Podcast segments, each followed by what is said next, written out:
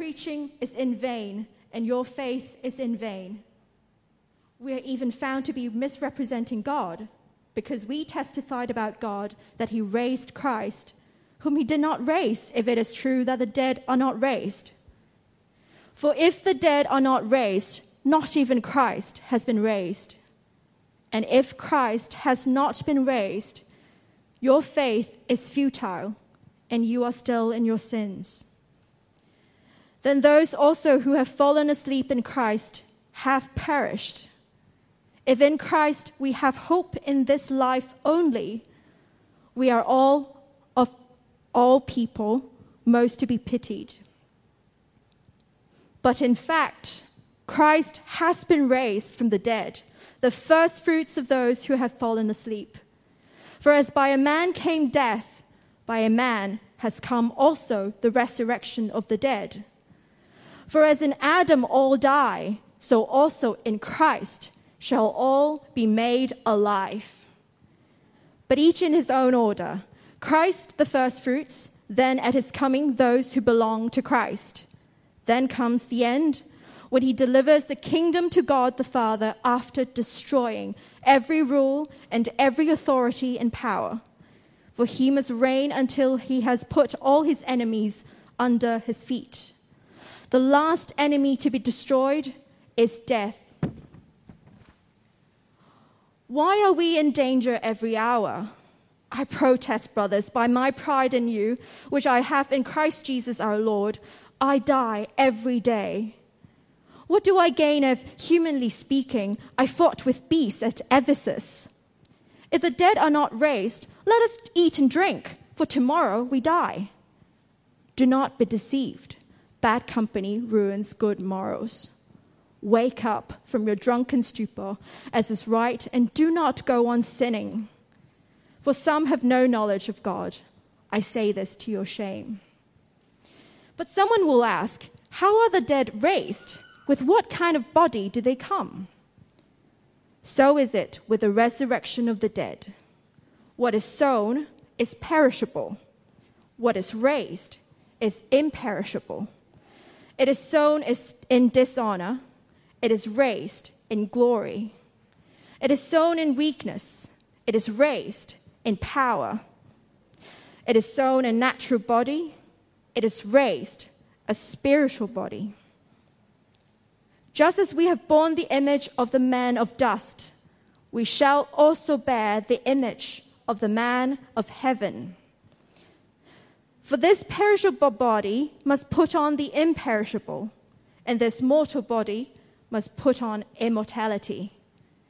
When the perishable puts on the imperishable, and the mortal puts on immortality, then shall come to pass the saying that is written Death is swallowed up in victory.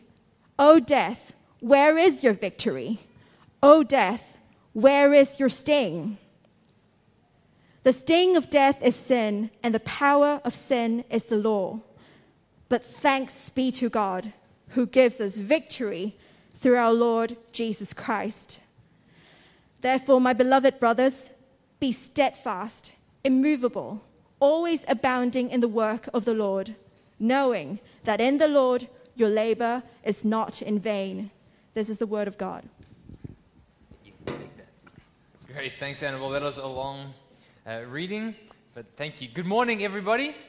And uh, it is so good to be back with the Watermark family, to see your faces. Some of you, we haven't seen your faces in months, and so a warm welcome to you. If you are new or watching online, my name is Kevin, one of the elder pastors here. It is so great uh, to be with the church family once again. We've missed you so much, and um, this just feels like, I, I think we said it last time, like a good family reunion meal together, right? And so a warm welcome. I would love you to join me as we pray together. And I'm going to read a prayer that um, was written by a man called Scott Smith. It's not too long. Will you join me as we pray and just revel in Christ this morning? Let's pray together. Lord Jesus, the question you put to the Pharisees before your arrest, who do you say I am? Remains the most important question for us to answer, even here today in 21st century Hong Kong. Lord Jesus, the more we study the scriptures, the more we realize there is always more to you. You, Lord Jesus, are the creator, the sustainer, the restorer of all things, the Alpha and the Omega, the beginning and the end, and everything in between. Angels worship you, tiny birds depend upon you. Jesus, you are the second Adam, not just our second chance. You are the son of David, but you're also the son of God. You lived a life of perfect obedience for us. You, Jesus, exhausted all judgment against us on the cross. By you, we are completely forgiven. Jesus, in you, we are perfectly righteous. Jesus, you are our reigning king, our returning bridegroom, our sovereign over days, over all dominions, even sovereign over flowers of the field. Bruised reeds love your appearing. Children dance at you. Demons tremble before you.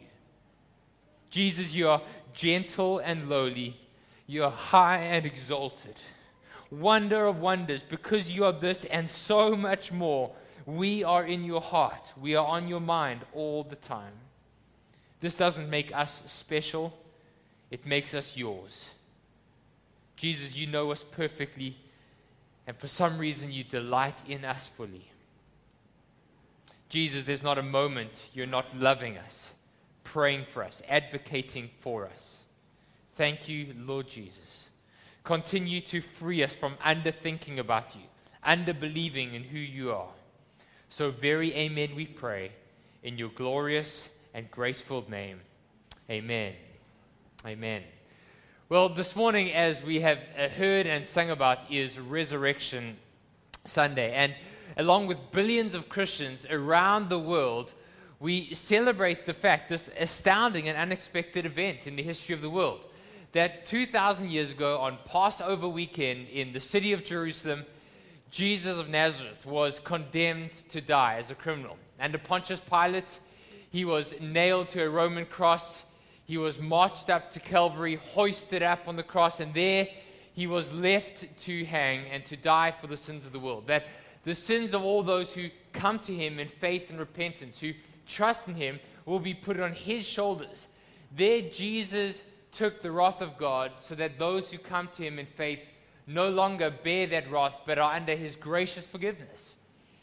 And so we celebrate that. But this morning we celebrate that on the third day, Jesus rose from the, the dead. That the disciples found his tomb, the, the stone that was um, rolled to seal the tomb was rolled away, that the tomb was empty, the grave clothes had been folded up. And then in the coming hours and days, Jesus revealed himself in a physical, bodily, resurrected, nail scarred body to his disciples. Jesus rose not just as a spirit, Jesus rose not just as a ghost, Jesus rose in a physical, nail scarred body. And his disciples and many others were going to testify how they had encountered him. I know for some of us that are maybe still trying to make sense of this, it seems crazy that Jesus, who was dead, could rise again.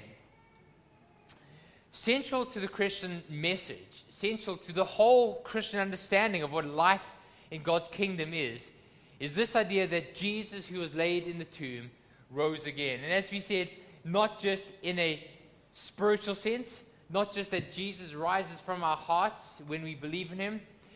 Jesus' death and resurrection is not just a myth to lay credence to this newfound religion. Jesus, the historical event, really happened that he died and he rose again. But what does that mean for us today? What does that mean for us in 21st century Hong Kong? That this crazy event that happened 2,000 years ago. Well, on one hand, it means that the claims that Jesus made about himself are verified. Jesus really is who he said he was the divine Son of God who came to take upon himself the sins of the world. But as we're going to look at today in the passage that Annabelle read to us, it means so much more than something that happened 2,000 years ago and something that's going to happen one day in the future the resurrection of Jesus from the dead changes the entire way that those that are in Christ view life and understand what life in our world looks like and means. And so let's look at 1 Corinthians 15 as we work through this passage today. And so if you got your bulletin, open it up with me. We're going to work through it a little bit and uh, this passage. Now, we need to understand the context of what's going on here. The, Paul writes this letter to the Corinthians. And obviously, the city of Corinth is a city in ancient Greece. And if you know anything about Greek philosophy, the Greeks believed that the material physical body is kind of something of less value than the spiritual and immaterial world. For the ancient Greeks, the spiritual world, the immaterial world was good and, and righteous and look forward to that. The physical world was of lesser value, even something that is wrong, something that is evil. Now, interestingly enough, the Corinthians believed that Jesus really did die and rise again. They had looked at the evidence, they had heard the testimony, they had done the research, and they fully believed that Jesus died and rose from the grave. But what they weren't so sure about is that when human beings die, there is a physical after, there is a physical world to come which we will inhibit. For the Corinthians, when we die, our bodies just, our, all the physical world gets done away with, and we somehow transcend into an immaterial, um, soulish, disembodied state, and we do something up in the heavens. Who knows what, but some immaterial world up there that our spirits go to. And Paul writes them to say that this misunderstanding of the world to come actually is going to impact the way that we live our lives here and now.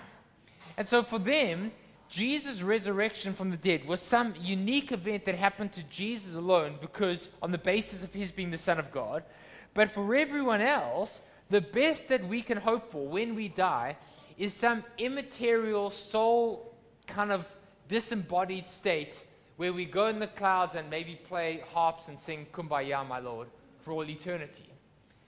And Paul's going to show them that that's not the case. And what we believe about what Jesus did on the cross and what, he, what his resurrection means actually changes everything about our lives. And so the first thing, or let me say this I think in our day and age, many Christians believe something similar. We know that Jesus died, we know that Jesus rose again, and we hope that, that what that means is that somehow after our life, it'll mean that there's hope for us. But what that means, we don't really know. Maybe it just means that our souls get to be in heaven and we, as we said, we sit on clouds and we sing songs. But it all sounds a little ethereal, a little domesticated, a little boring, if we are allowed to say. What Paul writes to show us here is that Jesus' resurrection from the dead, in a physical bodily sense, means that for those of us that are in Christ, our resurrection from the dead in a physical bodily sense, in a physical glorious world, a majestic world, is absolutely certain. Look at what he says here in verse 12. He says, Now if Christ is proclaimed as being raised from the dead, how can some of you say that there's no resurrection from the dead for us? So the, the Corinthians are saying it's fine that Jesus rose from the dead, but us, this is all there is in life. Let's just make merry and make the most of this world. Let's just live it up, make the most money, satisfy our lives here, because after this world, who knows what there is to come. Maybe our souls will go into some next world existence, but this world is where it all really counts. And Paul is saying, if Jesus really rose from the dead, how can you say that all we have to hope and live for is the things of this world? Don't you know there's a whole other world that's coming? He says, Verse 13 For if there's no bodily, physical resurrection of the dead for us, then not even Christ has been raised. And then our faith is futile, and you are still in your sins. Then those who have fallen asleep in Christ have perished. They, they've, they've died. They're non existent. For if, as Christians, we hope in this life only, we of all people are most to be pitied. Friends, you see that? If our hope is found in the things of this world only, well, we of all people are most to be pitied. There's no difference. What's the point of being a Christian? Then Christianity is all a self improvement project. But, he says, in fact, Christ has been raised from the dead and is the first fruits of those who have fallen asleep, those who have died. Now, the word first fruits is taken from an agricultural, a farming analogy. And it means the down payment, the, the guarantee of what's to come. Say you, you uh, reap a harvest, and the first fruit is to is indicates what the rest is to come, what it, it looks like.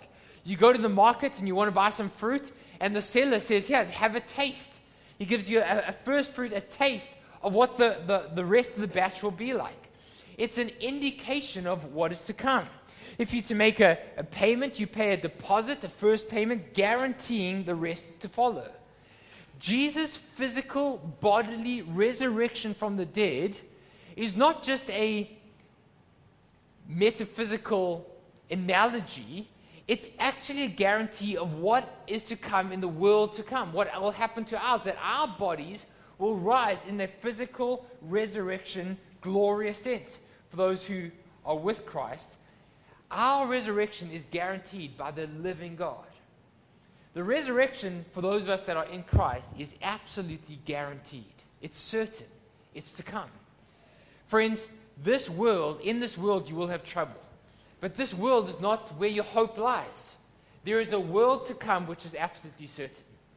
But look at what Paul says secondly. He says, Not only does Jesus' physical bodily resurrection make our own resurrection absolutely certain, it makes it wonderful. Look at how Paul describes it in verse 35. He says, Someone will say, How are the dead raised? With what kind of body do they have? Okay, so Paul is telling us here when you die, you and I will be raised from the dead, not in this world, in the age to come, with a physical, glorious, wonderful, resurrected body. In a physical, wonderful, glorious world. But what kind of bodies will we have? My grandmother just passed away last week. She was 98 years old. What kind of body? She was, uh, became a follower of Jesus in her mid 70s. And uh, what kind of body will she be raised with in Christ? Well, look at what Paul says here. Paul answers with the analogy of a seed. He says, When you plant a seed, the seed is just a bare kernel of what you hope will grow. You plant an acorn, you hope to get an oak tree. You plant an avocado stone or pip, you hope to get an avocado tree. You plant a tiny chili seed, and you hope to get a chili bush. Paul says, in the same way, our bodies are like in kernel form.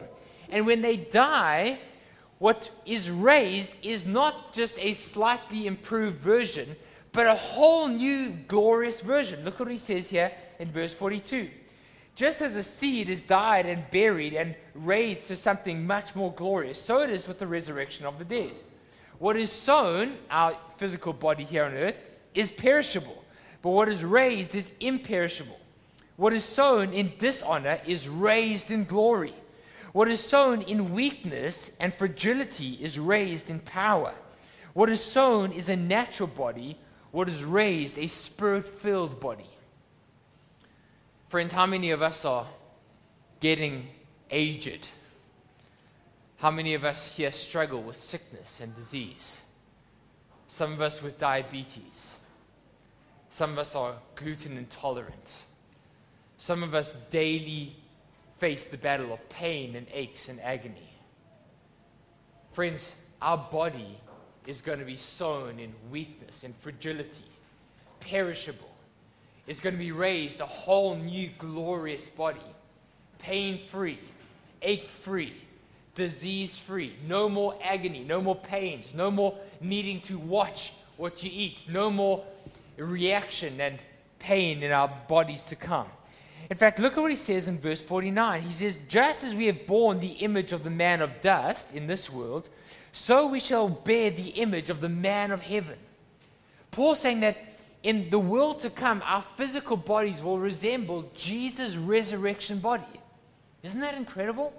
He says the same thing in Philippians chapter 3. He says, When Jesus comes, he will transform our lowly, sin ravaged, pain infected bodies with his glorious body. Our physical bodies in the new heavens and the new earth will, in the glorious age to come, will resemble in some way the glorious, majestic body of Jesus. Isn't that incredible? Isn't that good news?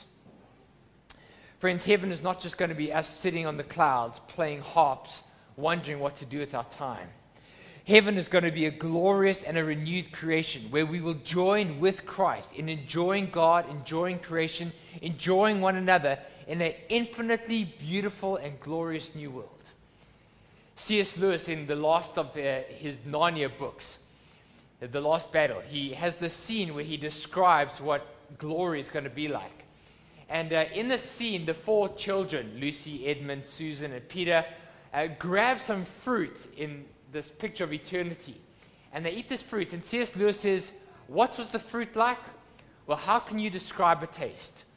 All I can say is that the very sweetest strawberry you've ever eaten, the very sweetest melon, the most delicious pear you've ever eaten will, ta- will uh, feel wooden, floury, hard, and disgusting compared to that which is to come.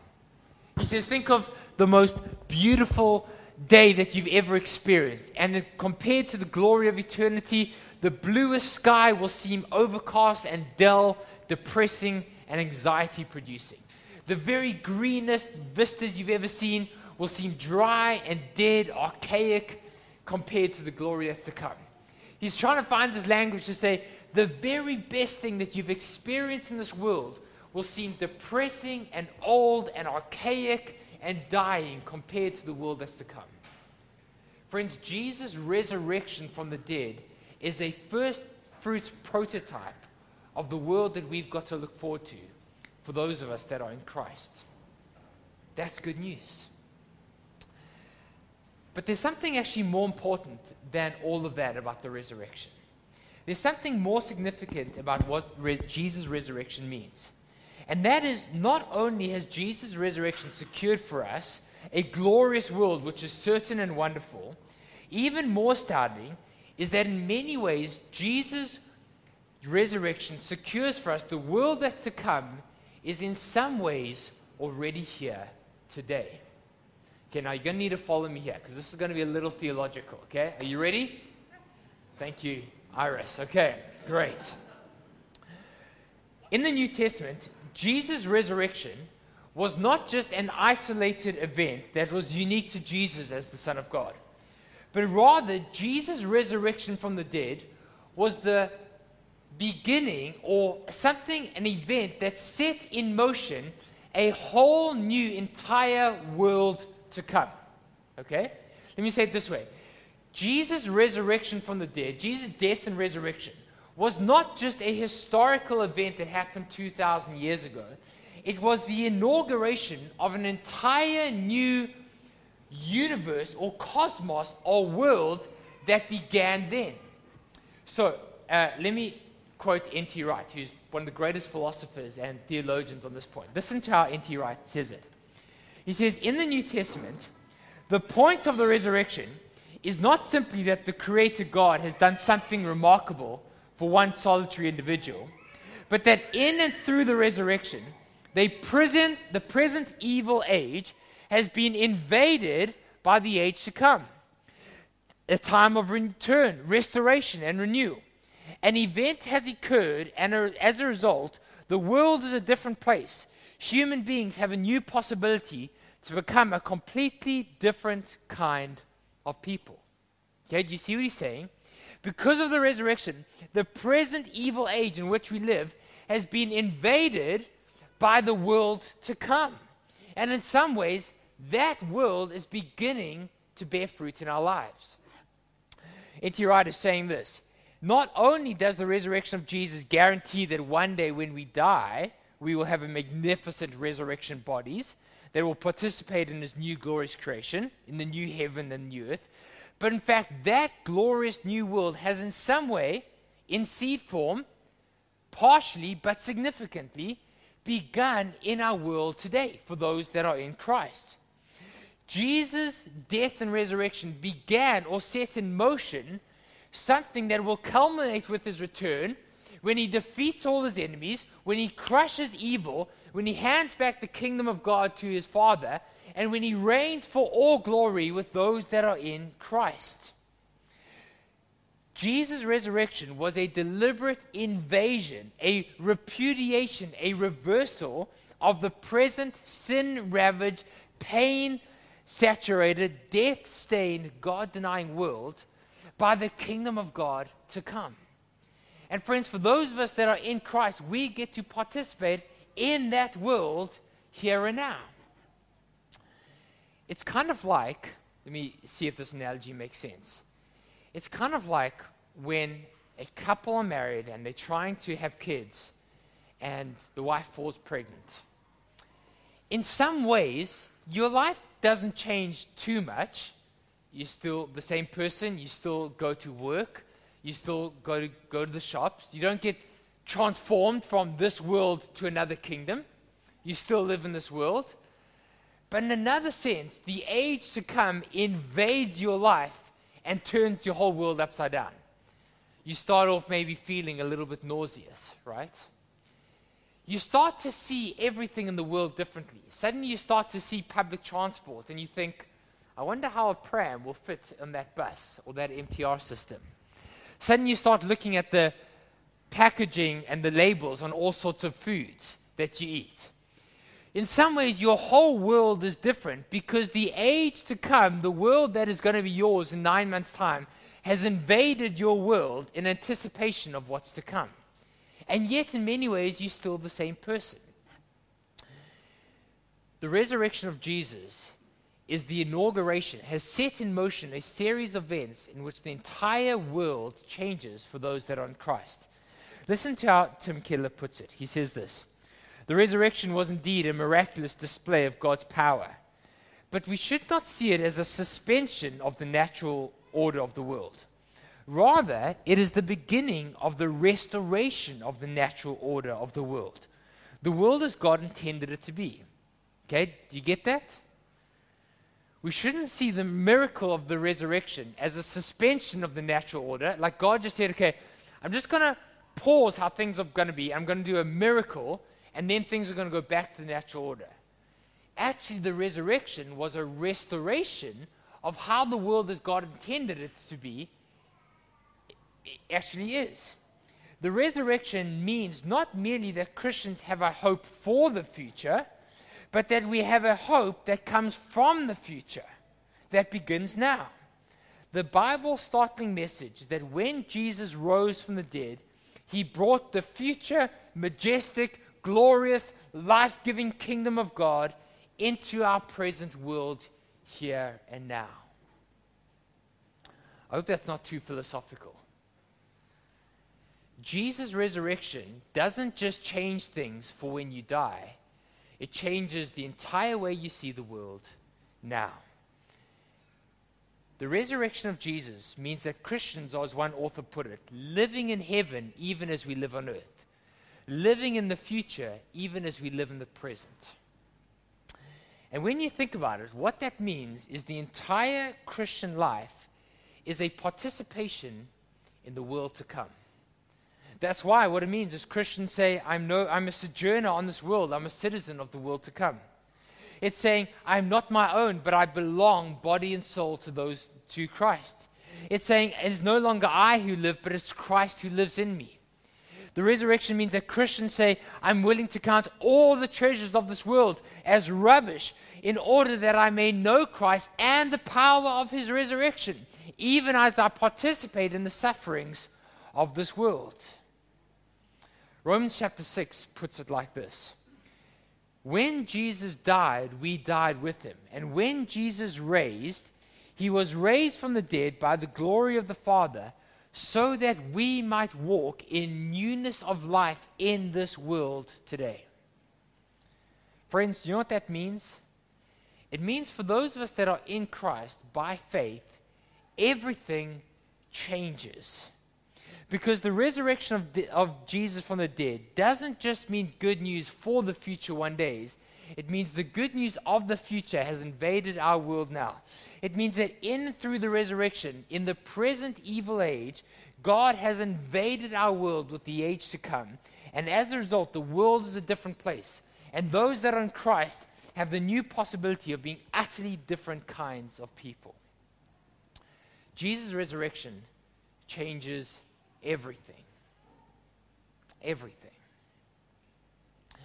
And when we look at the New Testament, one of the things that's amazing is that you see in everything that the apostles write about, they appeal to the hope of the resurrection, the world to come, to deal with every issue in life.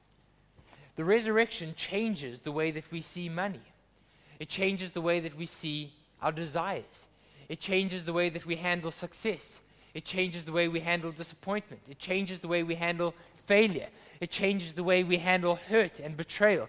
It changes the way that we view our bodies and sexuality. The resurrection of Jesus changes absolutely everything. Friends, if you do not understand what Jesus did when he died and rose again from the grave, if you do not understand what Jesus is doing in this world by way of his resurrection, you'll forever be anxious, frustrated, super busy, overworked, frantically running around, and yet paradoxically, you'll be unfulfilled, desperately trying to secure for yourself some kind of heaven on earth on your own terms. Friends, why is it that our city, and maybe you're one of them, is so frantically running around, extra busy, never able to rest, never able to slow down? It's because we are frantically trying to secure for ourselves a heaven on earth.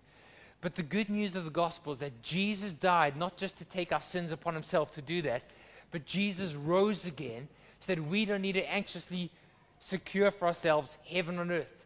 Jesus came to invest and invade our sin laden, death stained, pain saturated world with his kingdom, with his heaven on earth. And so let's, as we come to land, let's think about a couple of things practically. Think about what this means for the way we think about money. We are all economic beings and we live in an economic world. And Jesus says that money is neither a good thing nor a bad thing. Money has no uh, moral value, it's morally neutral. But remember Jesus' very famous words in Matthew chapter 6, what Jesus says. He says, Do not lay up for yourselves treasures on earth, where moth and rust destroy and where thieves break in and steal, but lay up for yourselves treasures in heaven, where neither moth nor rust destroy, thieves do not break in and steal. And then he says, For where your heart is, there your treasure will be as well. Now, when Jesus is talking about heaven and earth, he's not talking about a geographical place. Store up for yourselves treasures up there in the sky, not here on earth. Jesus is not talking about a temporal place, like Store up, do not spend your money now, but invest it for the future. He's not talking about a time frame. What he's saying is that how, he's saying you can see and use money in a this present world sense, or you can see it in the kingdom of God sense. And how you see it is going to determine not just what you do with money, but with what it does to you. How you see money is going to determine whether you're a slave to it or whether you're a master of it whether it controls you or whether you're free from it. Jesus says that how we see this world and our participation in this world will transform the way we handle something very tangible like our wealth. Or think of sexuality. In our day, we live in a day and age in which our culture tells us that sexuality and sex is both everything and nothing all at the same time. It's everything because if you're not in, having lots of it, you are nothing. But it's also nothing because it doesn't really mean anything. You can have it with as many people as you want, as often as you want. Our culture tells us that our sexuality is just a matter of personal preference. It's my body, I get to do what I want with it. And in fact, we see this in the book of Corinthians. Look at what Paul says here in chapter 15. He says in verse 32 If the dead are not raised, if God's kingdom doesn't invade our world, well, then let's just eat and drink, for tomorrow we die. Let's do whatever we want. You only live once, right? YOLO, live it up. Do whatever you want because you only have one life. In fact, the Corinthians had a saying. They said, As the stomach is for food and food is for the stomach, so the body is for sex and sex is for the body. In other words, this is my body. Let me fulfill my appetites, do what I want with it. But look at how Paul writes to the Corinthians. He says this in chapter 7. He says, Don't you know that your body is a temple of the Holy Spirit, whom you have from God? You are not your own. You were bought with a price. You belong to God. Glorify God with your bodies. The Corinthians were saying, listen, our body is just, it's a material thing. One day we're going to be die, we're going to be laid in the grave. Who cares? Our spirits will go and be with God in heaven. But what we do with our body is for me just to maximize my own enjoyment. Let me just live it now and maximize my pleasure. And Paul says, Don't you see that your body is part of the kingdom of God to come? How you steward your body actually makes a difference. You are participating with your body in the kingdom of God in this life. Use your body as an agent, as a tool, as a vessel for the kingdom of God to come. Sam Allberry, who is a, uh, a pastor in the UK, a man who lives with the daily reality of being sexually attracted to other men. He says all his life, as long as he knows, he's had homosexual desires. And yet he's come to see that his body belongs not to himself, but to Christ as part of the kingdom of God in this world. And so he's chosen to steward his body for the glory of God and to retain, to restrain his sexual desires. And so listen to what Sam Allberry writes.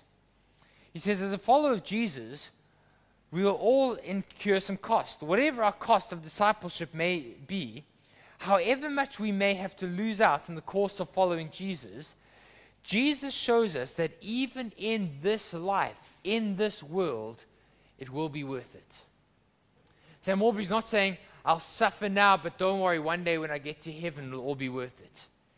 As a follower of Jesus, the kingdom of God has invaded my world now. And actually, the, the price I pay now will be all worth it in this world because what I do with my body is a participation in the glorious kingdom of God in this life. Lastly, let's think about this. We could think about suffering. What about suffering? Look at what Paul says in our passage in verse 30. He says, If the resurrection is not true, if all our hope is in what we have seen, what we have in this world, why do we suffer? Why do we allow ourselves to be put in danger? Why do we allow ourselves to be tortured, abused, taken advantage of? Why not just avoid suffering at all costs? And the answer? Well, Paul writes to the Corinthians in another chapter, in 2 Corinthians chapter 4, and this is what he says. He says, As followers of Jesus, we are afflicted in every way, but we are not crushed. We are perplexed, but we are not driven to despair. We are persecuted, but we are not forsaken. We are struck down in this life, but we are not destroyed, knowing that he who raised the Lord Jesus will also raise us from the dead and bring us into his presence. You see what he's saying there?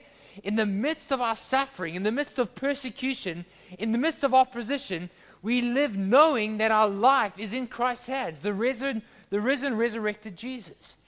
He says, For this light and momentary affliction is preparing for us an eternal weight of glory beyond all comparison as we look not to the things of this world that are seen, but to the things that are unseen. Friends, throughout the whole New Testament, the Christians are those who view hardship, who view suffering, difficulty, even death in a completely upside down, counterintuitive paradigm. Because of what? Because of the hope of the resurrection because Jesus died and rose again, because Jesus' kingdom has invaded this world.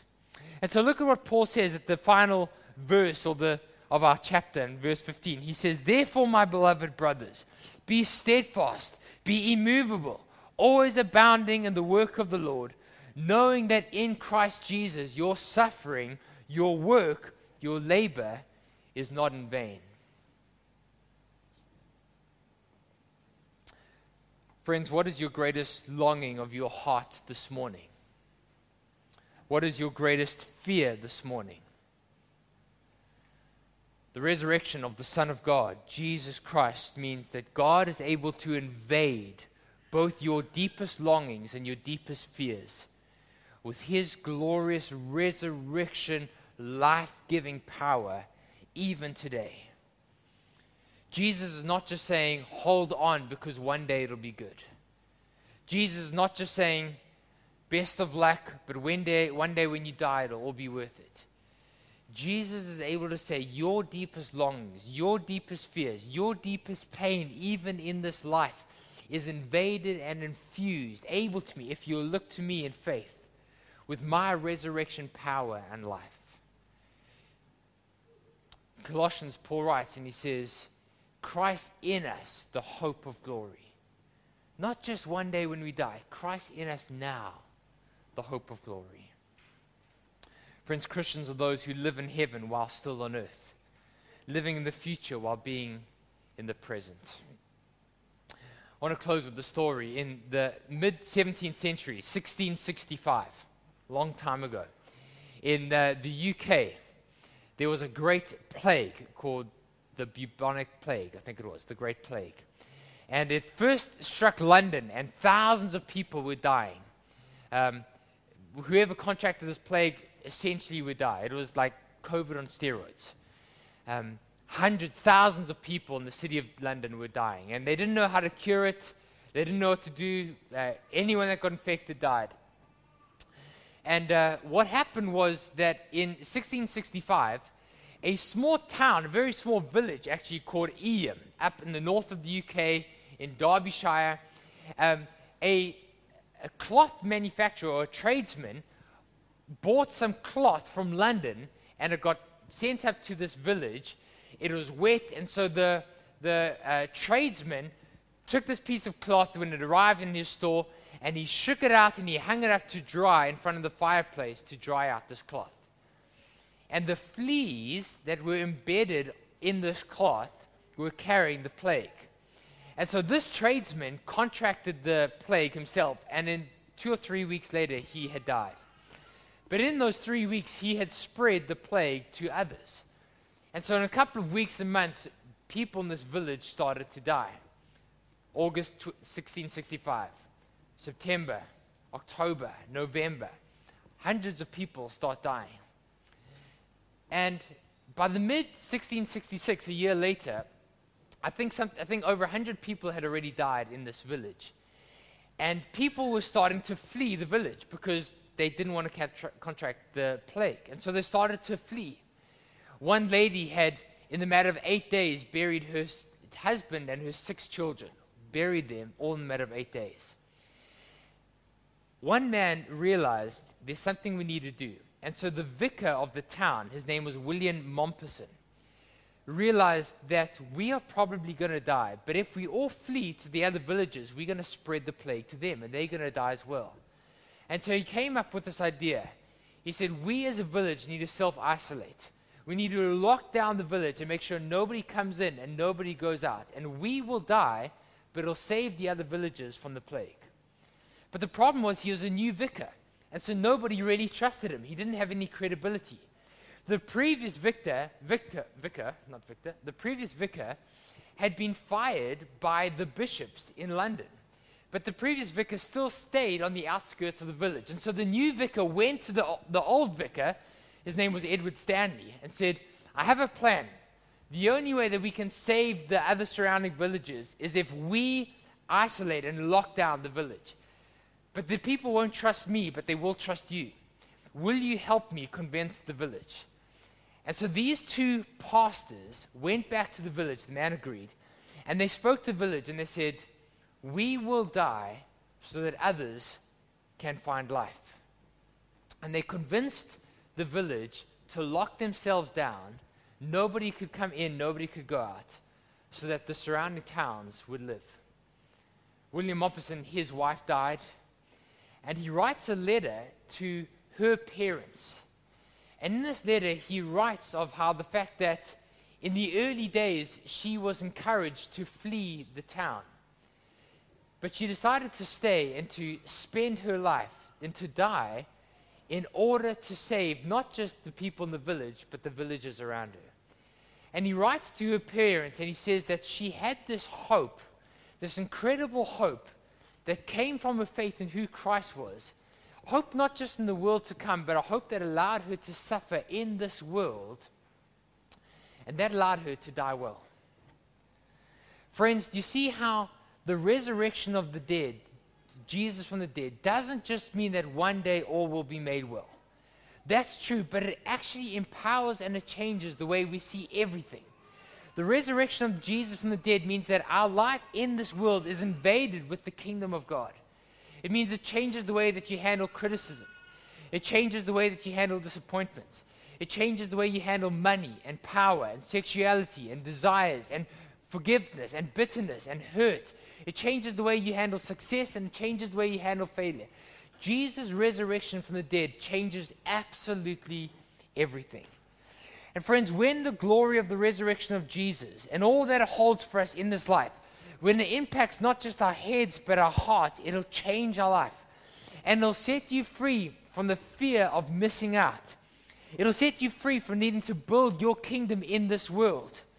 Friends, when it gets inside of us, it'll empower us to live the most radical life you could possibly imagine. Because you'll no longer be banking your life and your hope on the things of this world, but on Him who has invaded this world with the world to come. Let's pray together before we take communion. O oh Lord Jesus Christ, our great and glorious King, you, O oh God, who are Alpha and Omega, the beginning and the end, and everything in between. You, God, who are sovereign over days and dominions, over death and darkness, but even over tiny flowers of the field. You, Lord Jesus, who are making all things new. Father, I pray that you will infuse and invade our hearts with the hope of the resurrection, that you will invade our hearts with the world to come. God, I pray for those of us that are in you, that are in Christ, that by faith that we, God, will live. Not just with the hope that we can hold on to the world to come, but that your kingdom come will invade our lives, that we will live in heaven as it is on earth. That God, even in our city, may it be in Hong Kong as it is in heaven, because you, God, have placed us here, because you, God, are invading our hearts with your kingdom power and life.